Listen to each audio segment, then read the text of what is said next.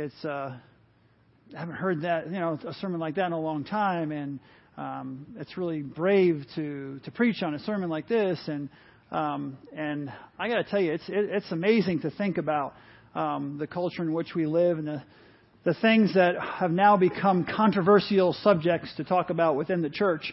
And, I, and not all the comments were positive; they were all good. I really appreciated them. Um, and you'll understand what I'm talking about once I get into this. I'm going to read from uh, Proverbs. I'm going to read chapter 7 completely. I'm going to read the whole chapter of Proverbs, chapter 7. So if you want to look at that, um, I think it'll be up on the screen, correct? Will it be? No? Um, it's, uh, it's okay. They can, they, if it's not, it's totally fine. Um, there are some Bibles back there too on the table. If you ever come in, you forget your Bible, or you know, usually have it on your phone or whatever, it's totally fine as well. But I'm going to read chapter seven, and I want you, I want you to think about the song that we just sang, "Word of God Speak." You know, we sing songs, and we just, you know, we're into it, and our hearts are pouring out, "Word of God Speak." And I was thinking about that. I was, I was singing that song, and and thinking, do we really? Want the Word of God to speak to us? And when it does, will we accept it? And so, with that in mind, I'm going to read Proverbs chapter, chapter 7. And, I, and obviously, this is written, um, it's a, story, a little bit of a story, but I want you to apply it where you are in your life, male, female, it doesn't matter. Apply this to your life. Apply, apply the principle to your life and sometimes how you find yourself in difficult situations. Proverbs chapter 7 says, My son, Keep your, my words and store up my commands within you. Keep my commands and you will live. Guard my teachings as the apple of your eye. Bind them on your fingers. Write them on the tablets of your heart. Say to wisdom, you are my sister, and to insight, you are my relative. They will keep you from the adulterous woman, from the wayward woman with her seductive words. At the window of my house, I looked down through the lattice. I saw among the simple, I noticed among the, young men, a youth who had no sense.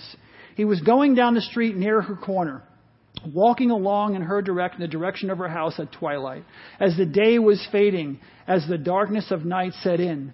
Then out came a woman to meet him, dressed like a prostitute and with crafty intent. She was unruly and defiant. Her, her feet never stayed at home. Now in the streets, now in the squares, now in the corners she lurks.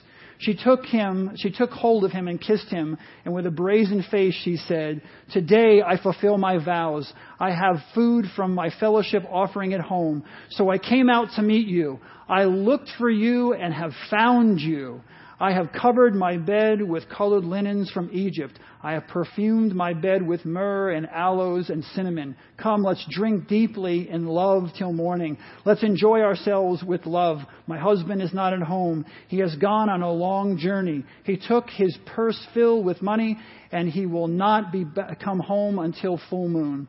With, with persuasive words, she led him astray. She seduced him with her smooth talk. All at once, he followed her like an ox to the slaughter, like a deer stepping into a noose till an arrow pierces his liver, like a bird darting into a snare, little knowing it will cost him his life. Now then, my sons, listen to me. Pay attention to what I say. Do not let your heart turn to her ways or stray into her paths. Many are the victims she has brought down. Her, uh, her slain are the mighty throng. Her house is a highway to the grave, leading down to the chamber of death. Now, I want you to take that thought, though, and I want you to put it, whether it's, you know, uh, son or daughter, and the situations can be different, but the idea there is that there's temptation. There's that, there's that struggle that everyone seems to face. This morning, we're going to continue our series, Forgotten Virtues. And I want to talk about a subject that is that is on the mind of almost every person in our country and or in the world really and has consumed our culture. This whole idea of sexual purity has consumed our culture, or just sexuality has consumed our, our, culture. We hear so much about how we are progressive, how we've progressed as a society. We're so proud of our advancement in technology and, and science and medicine, and we should be. We should be excited about that. And all the advancements that we see, but we talk about the progression, the progression of our society, but what we fail to talk about is areas of our culture where we have regressed. where I believe we have fallen short, all kinds of immoral, immorality, especially in, in the area of sexuality. It's amazing how we have promoted and paraded uh, our sexuality around like it's something that we should all as a culture be completely proud of. All the things that are going on all the things that we see um, all of it we should just be so proud as a culture of everything that's going on around us. Christians are walking away from their in a sense their their their connection with christ to embrace causes that are clearly clearly clearly not biblically based or go in direct confrontation with God. But we get caught up because we don't know the Word of God and we hear things and we say, this sounds like a really good thing that I should be a part of, and all of a sudden we get swept up in it, not realizing that what we're getting swept up in is completely against the Word of God, completely against what Jesus Christ came and gave His life for. We, we, we, we look more and more in our culture like the, the shameless uh, ancient Roman culture with all the things that were, are, are, going on. Christians in the New Testament time, when, when Paul was around, when he was writing, Christians in the New Testament were going through some of the same, same things that we go through as a culture. Some of the same daily temptations that we face today, they were facing then. And in some cases, and honestly, in most cases, it was even worse. I'm going to read you some things from Paul here, but I wanted to give you the context that he's talking to uh, the, Thess- the, Thessalonians in Thessalonica, and he's going through and he's, and he's writing this to them. And in their culture, it was so much like what we're going through today. And again, um, in many cases, it was it was even worse. And it's in that environment that I just described to you that Paul gives us the command that, or the commands and the, the, the, the desires that God has on his heart. That we should live holy lives. That we should live pure lives, especially when it comes to the area of sexuality. In 1 Thessalonians chapter 4 and verse 3, he wrote this. For this is the will of God. Now you say, uh, you know, people ask all the time, what is the will of God? What is the will of God? Well, here I'll tell you, in no uncertain terms, this is the will of God. He says, this is the will of God, your sanctification Sanctification, as we know, means being set apart. Being set apart is something holy. God has, when you give your life to Christ, there's sanctification. It's an ongoing process. So as you live your life day to day, you are com- continually being sanctified, being set apart, becoming more and more. The goal is to become more and more like Jesus Christ. So God's will is that we be sanctified, and that is that you abstain from sexual immorality. That you abstain from sexual immorality. Now, if you really want to do a good study, uh, we'll talk about it this morning. We're going to talk about it next week. If you're in high school, please, I don't care if you've never come before, come tonight. And if you've come to, to high school group before, um, make sure that anyone who looks like they're in high school, you don't let them out the door without grabbing them and saying, hey, this is my name. Why don't you come tonight? I'll, I'll meet you there kind of thing. Because we're going to talk about this in greater detail. Whatever questions you ask, I'm going to try to answer. Okay? Um, so this is what God's will. He said that we abstain from sexual immorality. Paul spells out God's will in no uncertain terms. His will is that we be sanctified. His will is that we grow to become more like Jesus Christ. He wants us, He wants each one of us to be set apart in such a way that we, we don't think like the world, we don't behave like the world, we don't act like the world, specifically in this area of purity. He wants us to be different. And I'll tell you, if, if you look at the, if you look at the culture in general and you look at the Christian culture, I'm not sure. I know there's a difference, but it's becoming more and more blurred, if you will. His instructions uh, about purity would have been in opposition to those who lived in Thessalonica. So Paul comes, he knows the culture. Paul was an expert on the cultures in which he lived. He studied the culture, he understood the culture, he knew what the struggles were in that culture, and he knew this culture.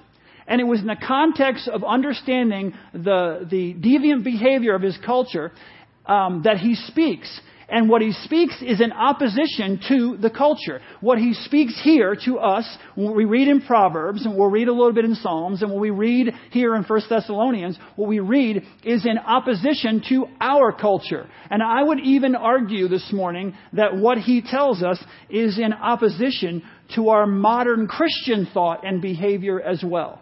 I think we've gotten a little bit lost. I think we've gotten a little bit off track.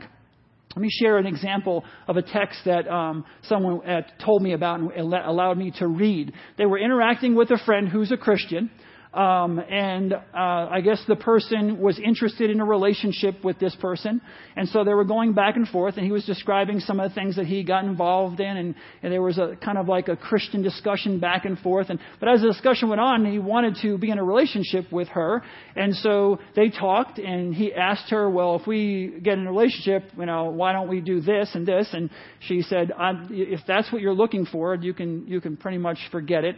Um, and his response to that was, Well, if you won't give it to me, I'll find someone who will, quote.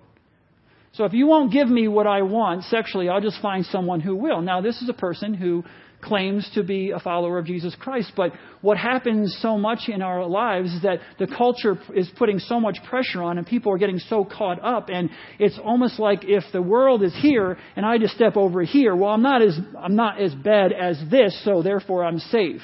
And that's really become our theology, if you will. I'm not as bad as this person. But that's not what Paul's talking about. Go study that verse in greater detail. I won't be able to get into it all this morning. And you'll find out that it's a lot deeper than what I'm even laying out here. So here's a, here's a young man who's saying, if you don't give me what I want, then I'll go and get it from someone else. And I want you to be, keep that thought in mind. And I want you, though, as you now put that thought aside just for a second, I want you to reflect on what I'm going to read to you. Okay? Ephesians chapter 5, verses 3 through 6 says this But among you, listen to every single word very clearly. And then, if, again, if you really want to know what the Bible talks, what the Bible says, and what the, what the standard is for a believer in Jesus Christ when it comes to the area of purity, I want to read this to you. But among you, there must, must not even be a hint of sexual immorality. Go study the word hint. Or of any kind of impurity, any kind or of greed, which is basically, hey, give me what I want or I'll go find somebody else. Because of these, because of these are improper for God's holy people. Nor should there be any obscenity, foolish talk, or coarse joking, which are out of place, but rather thanksgiving. For of this you can be sure no immoral, impure, or greedy person, such a person is an idolater, has any inheritance in the kingdom of God and of Christ. No one, let no one deceive you with empty words, for because of such things God's wrath comes on those who are disobedient. So we have in the one case the world saying, whatever goes, Christians saying, eh, not as bad as them and, and the Bible saying, let there not be a hint. Let there not be a hint. Foolish talk, coarse joking, all those things. It lays it all out. See, today we're told that people are basically good. You know, well, you know, everybody's basically good and, and, and we're basically, we're basically good. And since we're basically good and sex is a part of being a human being, then, um, then, then sex of just about any kind is okay recreationally. Because, you know, it's just good people, just good, good hearted people doing whatever, you know, they like each other, whatever else. Nothing wrong with that. If, you know, any, any kind of, any kind of sex, it, it can be uh, acceptable uh, as part of our recreational activity in our culture. We're also told it's a fundamental part of our humanity and it's, it's biological and we need to fulfill our biological uh, uh calling or we should not deny ourselves. Whatever, whatever you feel, whatever you're feeling um, in your heart, that we should not deny ourselves those feelings because if you're feeling it, you know, if you if you feel a certain way, if you have certain urges, then those urges should be fulfilled because we're only human, we're really good at heart. And so, you know, any kind of recreation fulfilling is totally fine as well. And that's pretty much the way the world looks at it. That young man who texted the young woman was having, he had that same kind of attitude as a Christian. This is, uh, is something I want to do recreationally. Um, he wasn't even dating her yet, and that's the, that's the text he sent her to make sure that if they did date, here's what he was thinking. He wanted to make sure she was on the same page. But the problem is, she was reading her Bible. She wasn't on the same page, and so she said, "No, if that's the kind of activity you want to be involved in, you're not going to be you're not going to be dating me." But his attitude was, "Hey, sex, casual sex is legitimate recreation. It's a right, and it should not be uh, curtailed in any shape or form." Um, it's also uh, where much of our culture finds its identity, and this is some this is so important. You got to think this through. Um, so much of our culture's identity is now wrapped up in people's sexuality. They find their identity as a person in their sexuality. You know, that's, that's the way they define themselves.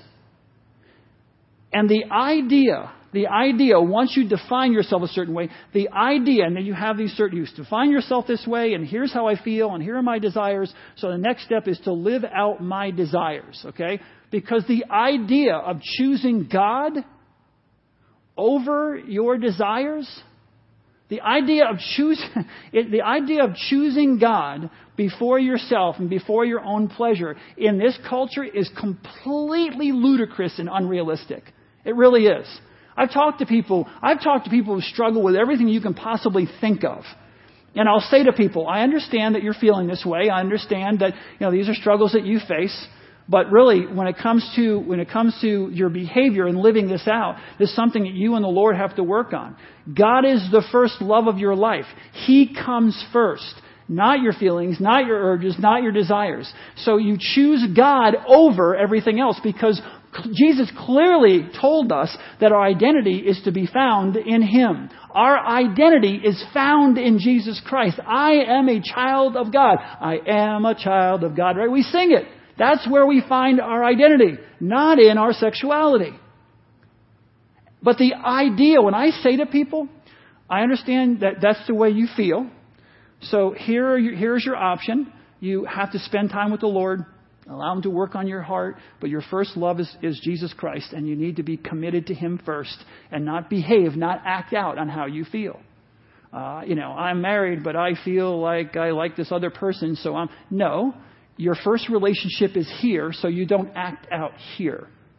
The idea that you choose God over your own desires in our culture, my friends, people look at me like I have two heads. That is completely ludicrous to them. That I would choose God over I, I have, I'm a good person with, I have every right in my desires and I should live out my feelings and my desires. What kind of, I'm a human the idea that you would choose Jesus Christ over anything that you desire is ludicrous and unrealistic, I'm told. Unrealistic. And that is what our culture says. And that is the culture in which you have to live. People, people in our culture define themselves that way. And then it is so difficult.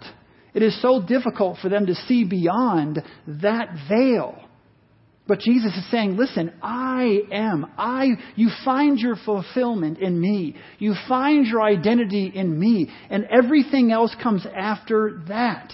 Our desires and our feelings should never dictate our identity and should never override our obedience to God should never override our obedience to God. Just because Jeff Greer feels something, and, but if the Word of God says the opposite, it shouldn't, my feelings should never override the Word of God. My obedience to God. It's, it's the same kind of reasoning that gave rise to the do as you wish, kind of no, no, no shame culture of Paul's day. Every form in Thessalonica, every form of sexuality was on display. Every one, including pedophilia. It was permitted in Roman culture at that time. So he's dealing with more than we're dealing with now. But every, every single form was, was there. It was, it was all right there. And so he's trying to, he's trying to talk within the midst of all of this, this, pro, this progressive sexuality. He's trying to say, hey, I know the culture's moving this direction or is there, is already there, but here's how you should live. Here's something interesting. A couple weeks ago, I don't know, it was maybe last week, week before, I said, I said, sin never stops progressing. And my friends, it doesn't. And our culture is on the same trajectory as that culture, as the ancient Roman culture. You let you you say this is fine and this is fine and this is acceptable and this is acceptable and this is fine. But I'm telling you, it doesn't stop progressing. And the end game here of the enemy is not about adults. I'm not going to get into any further than that. It is not about adults, and it is coming. It's not. It is coming. People say all the time, "I want to be on the right side of history." I want to be on the right side of the Word of God, okay? I want to be on the right side of the Word of God. I don't want to be responsible for ushering in what is coming. And when it comes, I want to be standing and fighting against it with all of my heart and all of my strength and all of my will because it is coming. And it is a lot worse than we're dealing with right now. And we, as the people of God, Paul is saying we need to stand up and we need to understand that we are God's children and this is how He expects us to live. See, I want to give you a little, there's nothing new under the sun. What was before will happen again, will happen again. There's nothing new under the sun. And those who do not study history are doomed to repeat it. And I don't understand sometimes, this is just me personally, I don't understand how we as a culture cannot look back at all these other cultures and see where this, where this ends up. And it's never good. It's never good. It, all, it always ends up with abuse. It always ends up with in, in situations that most of us right now can't even fathom, but that's where we're going. Paul writes, he writes this, abstain from sexual immorality. When he, when he wrote, when he, write, when he wrote this, he was writing to believers living in, like I said, a very perverse and deviant culture. So, so as we're, as we're processing through that, we need to understand that, that he, again, understood who he was speaking to and how difficult it would be for them to really grasp this when they were surrounded by people who were doing things that, you know, and, and probably putting more pressure on them than our culture puts on us. Now, I have to be honest. I know, I know and I knew it when I started this series. I know that some of the things that I'm going to talk about in this series are going to um, go against your personal um, opinions. You may have a different opinion than what I'm what I'm speaking. I understand that, and I understood that when I when I chose to do this topic of purity, it wasn't just like I said in the beginning. It's not just a topic where you talk about with high school students and you know your boyfriend or your girlfriend. This has taken on a, this is a, from a political standpoint a firestorm, cultural standpoint a firestorm. But you know what I thought to myself if if, some, if, if we don't teach the Word of God, if we don't read and teach what the Word of God says, then the only voices that are speaking are voices that are wrong that are not true, that are leading people in the wrong direction, that are harming the people around you that you love. This is that harms when people don't walk with God and walk within the context of God's word, it harms them. It's not loving, it is not loving to watch a person if someone's house is on fire. It's not it's not it's not loving to not bang on their door and say your house is on fire even if it's 3 o'clock in the morning, to warn people. We are in a culture that is going down a path that even those who stand staunchly and, strong on their position now are going to look back and say, um, I, I never saw this coming. I never, never saw this coming. See, we are going to, in this series, maybe but if the Word of God offends, I don't want to offend anyone, but if the Word of God offends, I really can't do anything about that. Because when the Word of God speaks on this subject, it leaves no room for personal interpretation or opinion for the believer in Jesus Christ. For those who don't know Christ, that all the opinions in the world, I mean, all the opinions and interpretations, not of the Word, but that you want. But for those of us who have said we are followers of Jesus Christ, who gave our lives to Jesus Christ, the Word of God has spoken Word of God speak. It has spoken on this subject. And there's no room for other people's personal opinions or interpretations of what God has said. If you think that I'm a little off, go study it for yourself and you're going to find out that not only am I not off, but I am only here when really we can talk about it on this level. And we will tonight, and I will talk about more on Sunday, next Sunday, and I'm open to whatever questions you may have um, even you want to you want to email me or, or talk to me about it, I'd love to have that conversation with you. Here's the thing: God loves us and wants the best for us. He really wants us to enjoy our lives. He wants us to enjoy every every bit that this world has this world has to offer. He created it. He's the one who put it in place. He wants us to enjoy it, but we need to understand that there are boundaries when, when, when, we, when it comes to this area of our lives. And there are consequences if you choose to step outside of those boundaries. This, this, this discussion should not be about, like, when we get into discussions like this, it's usually the, the questions come up, well, how far can I go before, or how can I, and that's the wrong question to ask. It really is because you don't want to be uh, when, when, it comes to when it comes to this discussion you don't want to be walking along the edge and asking the question how close to the edge can i get before i fall off when it comes to the area of temptation, you want to be as far back from the edge of the cliff as possible. And that's what God is telling us. That's what the Word of God is telling us. This is a minefield. This is dangerous. This is dangerous territory, physically, emotionally, and spiritually, and you don't want to play that kind of game. God's command is a total separation from all immorality, not just the physical. Remember what we talked about a few minutes ago where we talked about Ephesians, Ephesians chapter 5. Let there not be a hint. A hint, a hint starts in the mind. It is part of your emotional thought process, your feelings, and you have to start here. Everything starts here. And what God is saying is don't walk so close to the edge a hint, where a hint puts you is way back. It just go as far back as I can go. A hint, God says, no, go way back here. Don't, don't tiptoe along the edge. It's too dangerous. You can't handle it. No one here is strong enough to walk themselves into a situation. You're not going to be able to handle it. So God is saying, let there not be a hint.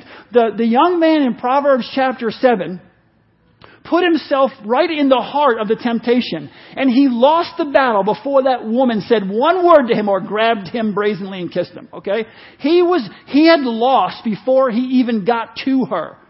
If I know that right over here is an area of temptation, and over here, I have a couple things over here that I could kind of, you know, I'd like to go see this over here, but over here I know there's some things I really shouldn't be looking at, whatever else, and I, well, you know what, I'll just keep my head down and turn away this a little way. If I move in that direction, I'm telling you, okay, I've lost the battle before I even get there. And God is saying, don't even go there. Don't even go there. If you know this, this situation, whoever is tempting, don't even go there. Let there not be a hint. Protect your mind. You know, I, we, I told our, our girls when they were growing up, and I tell, we tell Josh this all the time, when we're watching something on television, just normal television, we'll say, turn your eyes, turn your eyes, turn your eyes, turn your eyes, turn your eyes. He'll even see things, he even gets used to it now and think, as things, he'll say, should I turn my eyes? Yep, turn your eyes. Turn your eyes. Don't even go there. We need to protect ourselves no matter how old we are. One thing I want to run into to talk about real, very quickly, very quickly. You know, when I'm, when I'm laying this out, um, we think, oh my gosh, I have to be perfect. You know, let there not be a hint. Well, that's what Paul said. Paul said, I tell you these things so you will not sin. I'm done. See you guys later. Right? No, but he says, if anyone does sin, I tell you these things so you will not sin.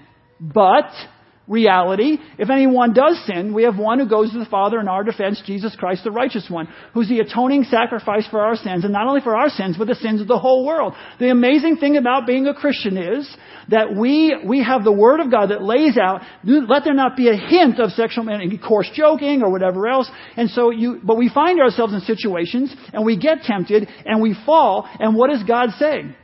Confess your sin, right? If you confess your sin, He is faithful and just to forgive us our sins and purify us from all unrighteousness. Grace is awesome. Grace is amazing.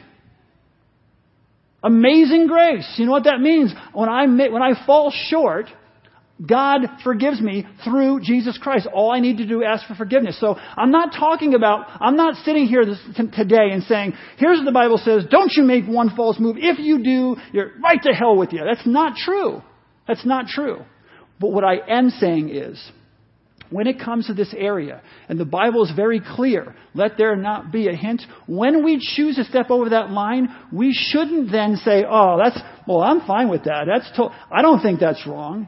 I don't think I did anything. I, I think that's totally. That's where we get into trouble. When we start justifying our sin. When we start saying, well, I don't think it is, and I don't. Christ came to die for those things, okay? So allow Him to forgive you those things, but don't get the mindset that they're not wrong because they are wrong. And that's why Jesus Christ came to give His life for us. So, here's the other thing. People think sometimes we talk about these things in church and, oh, God hates sex. God does not hate sex. For goodness sake, He created it, right? He created it. He made it. He, he wants us to enjoy our lives. But like I said earlier, within the boundaries that He has created for us. And when we step outside of those boundaries, that's when we get ourselves into trouble. God designed a clear laid out. Genesis, go back and look at the book of Genesis. God designed marriage. And it's within the context of marriage that God designed sex. That's as, from Genesis to Revelation. Anyone tells you anything besides that, they are just they are just conjuring things around. Well, I, I've read so much of these people. Well, he really didn't mean that. When he said this, he, what he really meant was, and well, if you looked at the culture of the time and blah, blah, blah, blah, blah, blah, blah, that's all it is. White noise. It's completely wrong. God designed marriage. Within the context of marriage, God designed sex. And that is where we find the fulfillment of our desires in that area of our lives. Period. Period. Do we make mistakes? We certainly do. Do we always keep it in the context of our marriage? Nope, we don't. Do we have the wrong thoughts? Yep. Do we look at the wrong things? Yes, we do. But you know what? That's why we have one who goes to the, the Father in our defense, Jesus Christ, the righteous one, who's the atoning sacrifice for our sins not for our sins, but the sins of the whole world. When I, when you or I make a mistake in that area, we ask God to forgive us through Jesus Christ. His blood covers us. When God sees us, He sees His Son, Jesus Christ, and we move on with our lives. We make mistakes and we move on. We say, I am the man, I am the woman. We take responsibility and we move on. We don't have to walk in guilt and shame and horror the whole time. But don't ever get to the point where you're thinking, ah, it's no big deal. That doesn't matter to God. It matters to God a lot. It matters to God. God, this really, really matters to God, okay? This whole area we're talking about, the Bible talks about it so often. Jesus talks about it, the New Testament talks about it, because it's so important. It is so important. Mar- the way God designed things is so important. That's why marriage is so important. And when you begin to try to redefine that whole concept, I want you to think this through. When you try to redefine that whole concept, that's where you may get yourself into a, a lot of trouble. Once you, once you redefine it, you personally, you personally determine a moral standard. Okay? So I've told you much of what the Word of God says. It says a lot more. So there is my moral standard. There is, I don't, I don't, Jeff Greer doesn't have an opinion on this. That's my opinion. I hold to the opinion that the Bible lays out. Clearly, I stand on the Word of God. I'm not, I don't have an opinion outside of what the Word of God says in this, in this context. What happens is, even as believers, we do this. We say, well, well, well, the culture and it, culture kind of pushes you a little bit, and you say, well, this is okay, this is fine then. Okay, all right, this is fine. We'll we'll just say this is okay now. So we well, look how close we are to this, but now we'll say this is fine.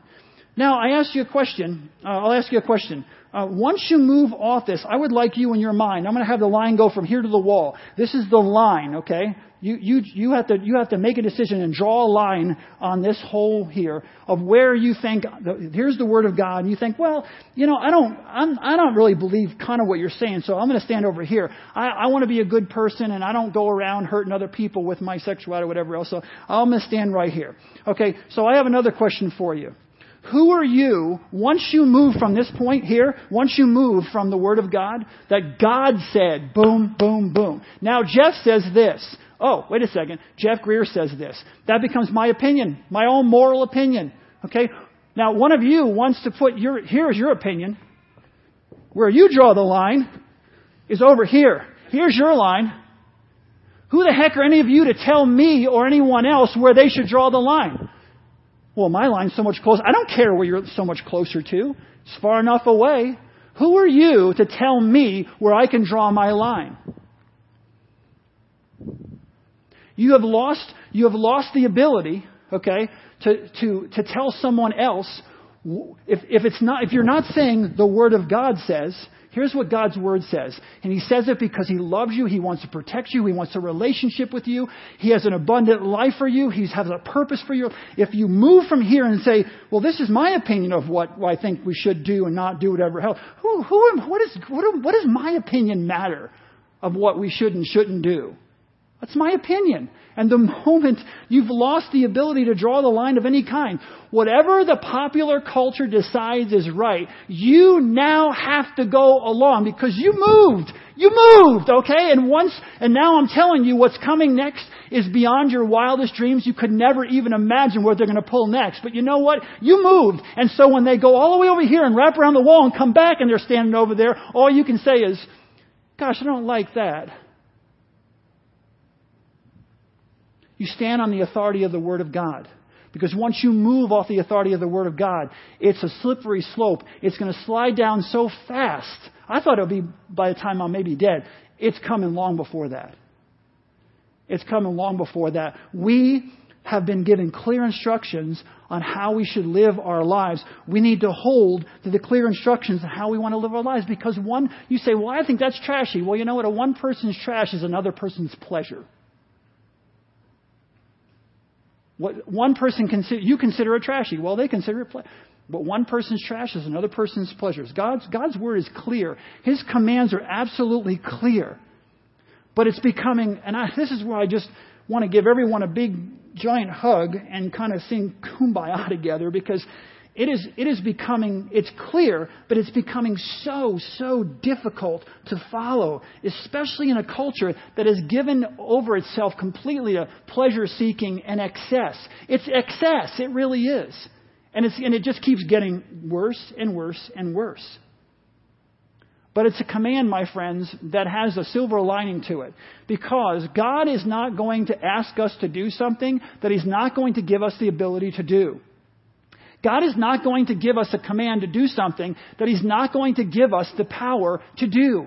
We have the power through Jesus Christ's resurrection to do the things that God is asking us to do. In perfection? No. Are we going to be perfect? No. But we have the ability to live a life that is godly. And don't let anyone tell you that you make one. I love the culture. You say, I, I believe these things are wrong. And then you step one iota out of perfection and saying, see, now you don't have a voice anymore. That's ridiculous. I'm allowed to, I'm allowed to say something is wrong and then be, and do the wrong thing and apologize for it and step back. Yeah, does that make sense? Don't get caught up and now that I've done something, I don't have a voice anymore. That's just silly. All right? No one is perfect. And what we're saying is, God, Jesus Christ is perfect. God's Word is perfect. I'm going to try to live that, but I'm not going to be able to live it out every single time. And when I don't, I ask for forgiveness because I've acknowledged that what, that behavior is wrong. And when I do it, I'm wrong and I ask forgiveness for it.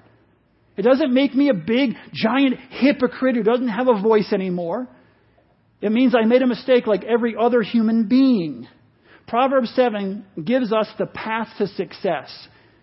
So I want to share four things with you. One this morning and three next week. I'm going to share four ways that we can stay on the path to purity. Four ways that Proverbs gives us to stay on the path to purity. In Proverbs chapter 7, Sexual immorality begins, if you want to be sexually pure, if you want to stay sexually pure, it begins with being a people of the Word. That's number one. Being a people of the Word. In verses 1, chapter 7, verses 1 through 5, it talks about, it talks about tying it around your fingers and, and, and, and writing it on the depths of your heart. What is he talking about tying around your fingers and writing on the depths of your heart? He's talking about the Word of God. It, the Word of God. We need to, when it speaks to us, Word of God speak.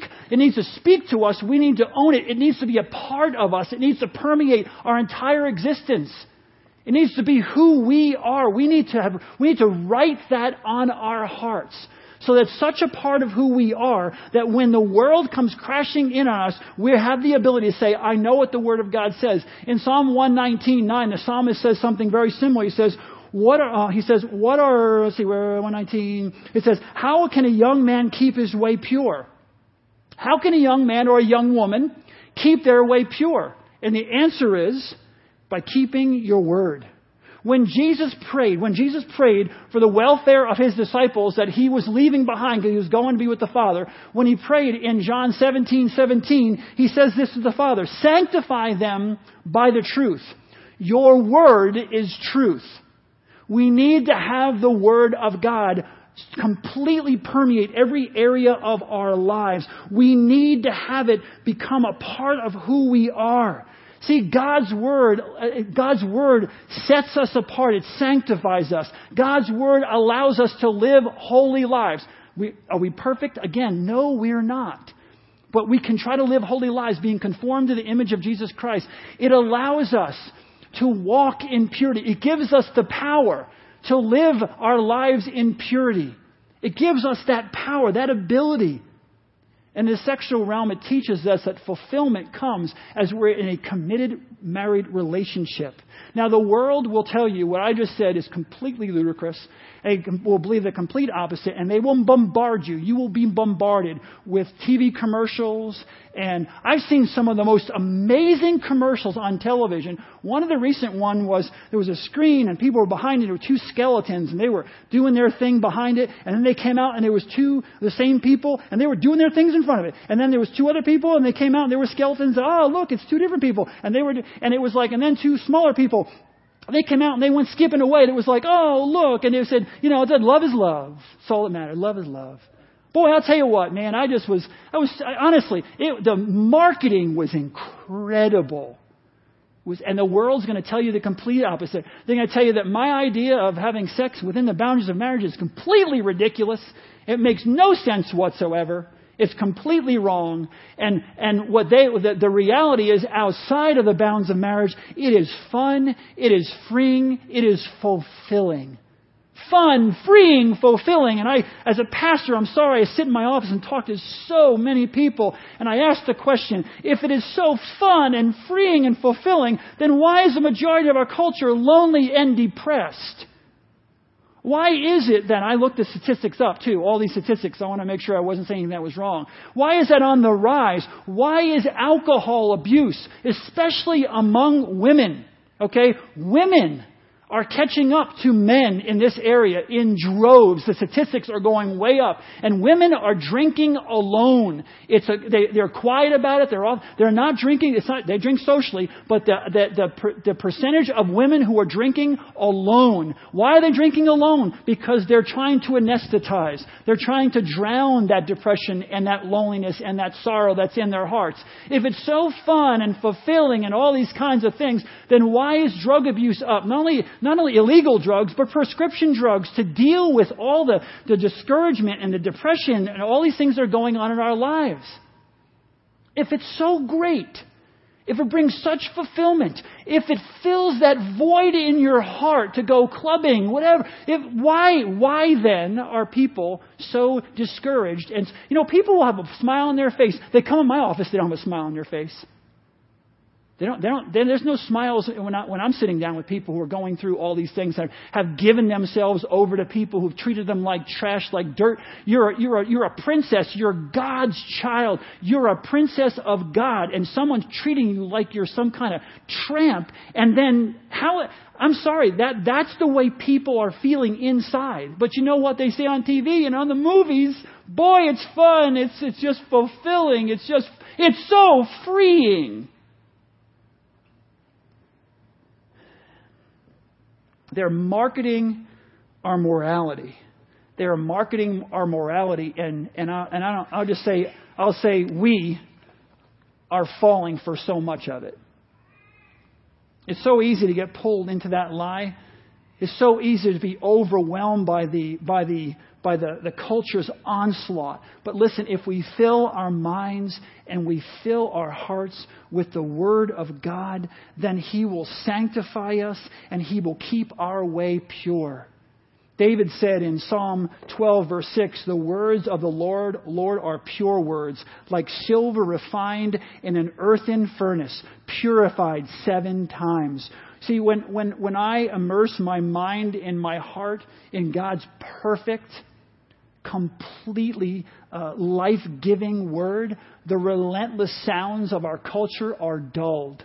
All those messages, if you, you are being, with every magazine, every commercial, every public service announcement, every whatever, you're being, you're being pushed in a direction. But the Word of God that you, you, you, put, you put deep into your heart and you allow it to permeate your mind in every part of your life, that shuts down the relentless sound of this culture when it comes to this area of our lives. Those, those loud voices begin to fade away.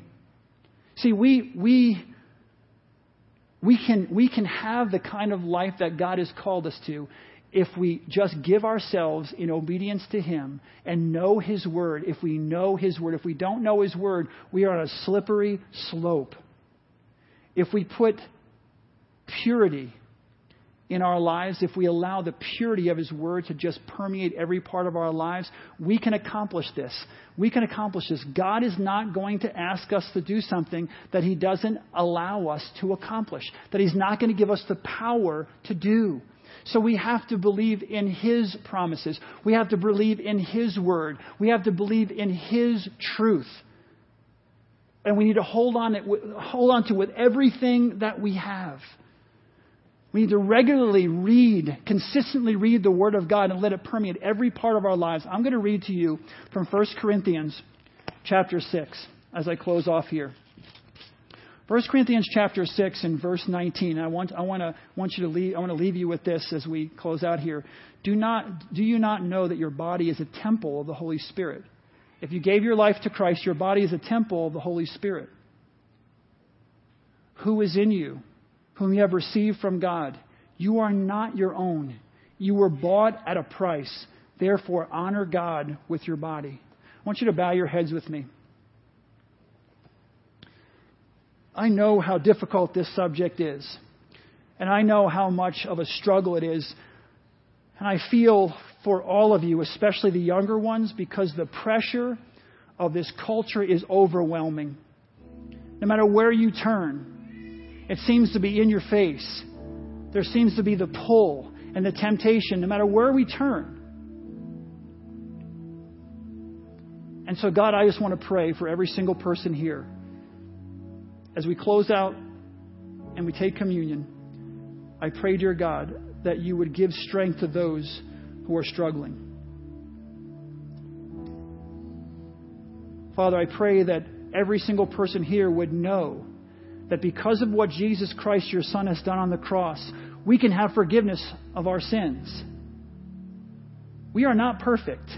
We are going to make mistakes. God, you know that. And that's why you sent your Son, Jesus Christ, to take our place. When you see us, you see Him first. You see Him. His blood covers us. So we can, if we confess our sin, He is faithful and just to forgive us our sins and purify us from all unrighteousness. Falling short does not make you a hypocrite.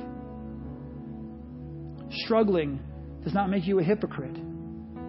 It makes you a person who is desiring to be more like Jesus Christ and working on it each and every day. And God, I hope, I, I pray that you would help us work on it. That we would not leave here feeling shame or guilt or any of those things or condemnation. But Lord, that you would convict our hearts, that we would come before you, we would lay these things before you each and every day and walk in a new and fresh life.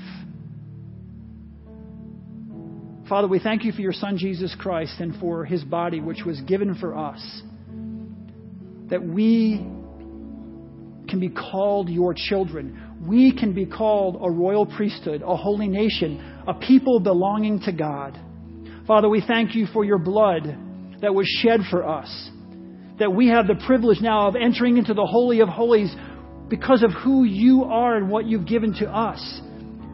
Thank you that we can offer up our bodies as living sacrifices, holy and pleasing to you. You purchased us at a price, Lord God, and we're going to do our best to be a people who are worthy of your name.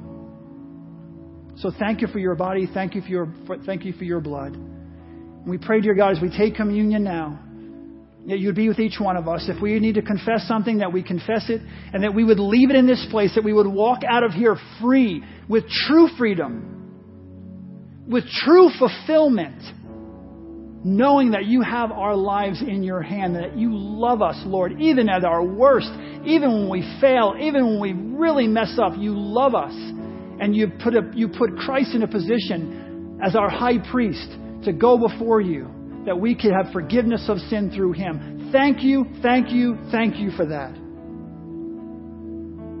I'm going to read from 1 Corinthians, and you can keep your, your heads bowed. I'm going to read from 1 Corinthians chapter 11, starting at verse, verse 20, 23.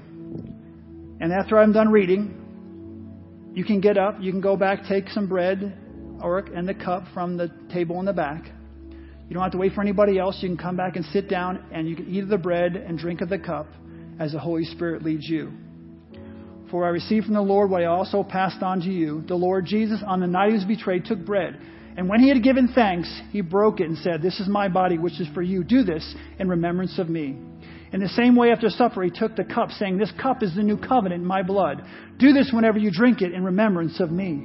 For whenever you eat this bread and drink this cup, you proclaim the Lord's death until he comes.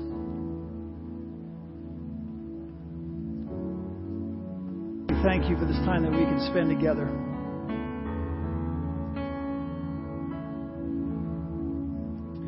God, we pray that you would give us strength to try to live out the bold calling that we have in you. Our first love is Jesus Christ. And our goal is to become more like him, to be set apart so that you can use us to reach out to a lost and hurting world. We just pray, dear God, as we live our lives, that you give us the strength to be open and honest with each other, Lord God, and to support each other, to, to challenge each other within the body of Christ, but also, Lord, in the world as we interact with people who would thoroughly disagree with anything I said this morning. I pray that we would speak to those who disagree with a heart of love and compassion, with respect. Father, that we would interact in such a way that would bring glory to your name, that we would love people enough and care about them enough, Lord God, to share your truth, to share the love of your, Jesus, your Son, Jesus Christ, with all those who are who are in our sphere of influence. And God, I just pray that as we leave this place, that we would be refreshed in our spirits, that we would be motivated in our spirits and inspired to, to try our best to live like you, to go even deeper into the Word to understand what it means to live a life of purity. And I pray, dear God, that you give us the strength to do it and that we would do it together, that we would just do life together that we would support each other and encourage each other and inspire each other and motivate each other and just give each other all that we need to live lives that are honoring to you. In Jesus' precious and holy name we pray. Amen. Have a great week.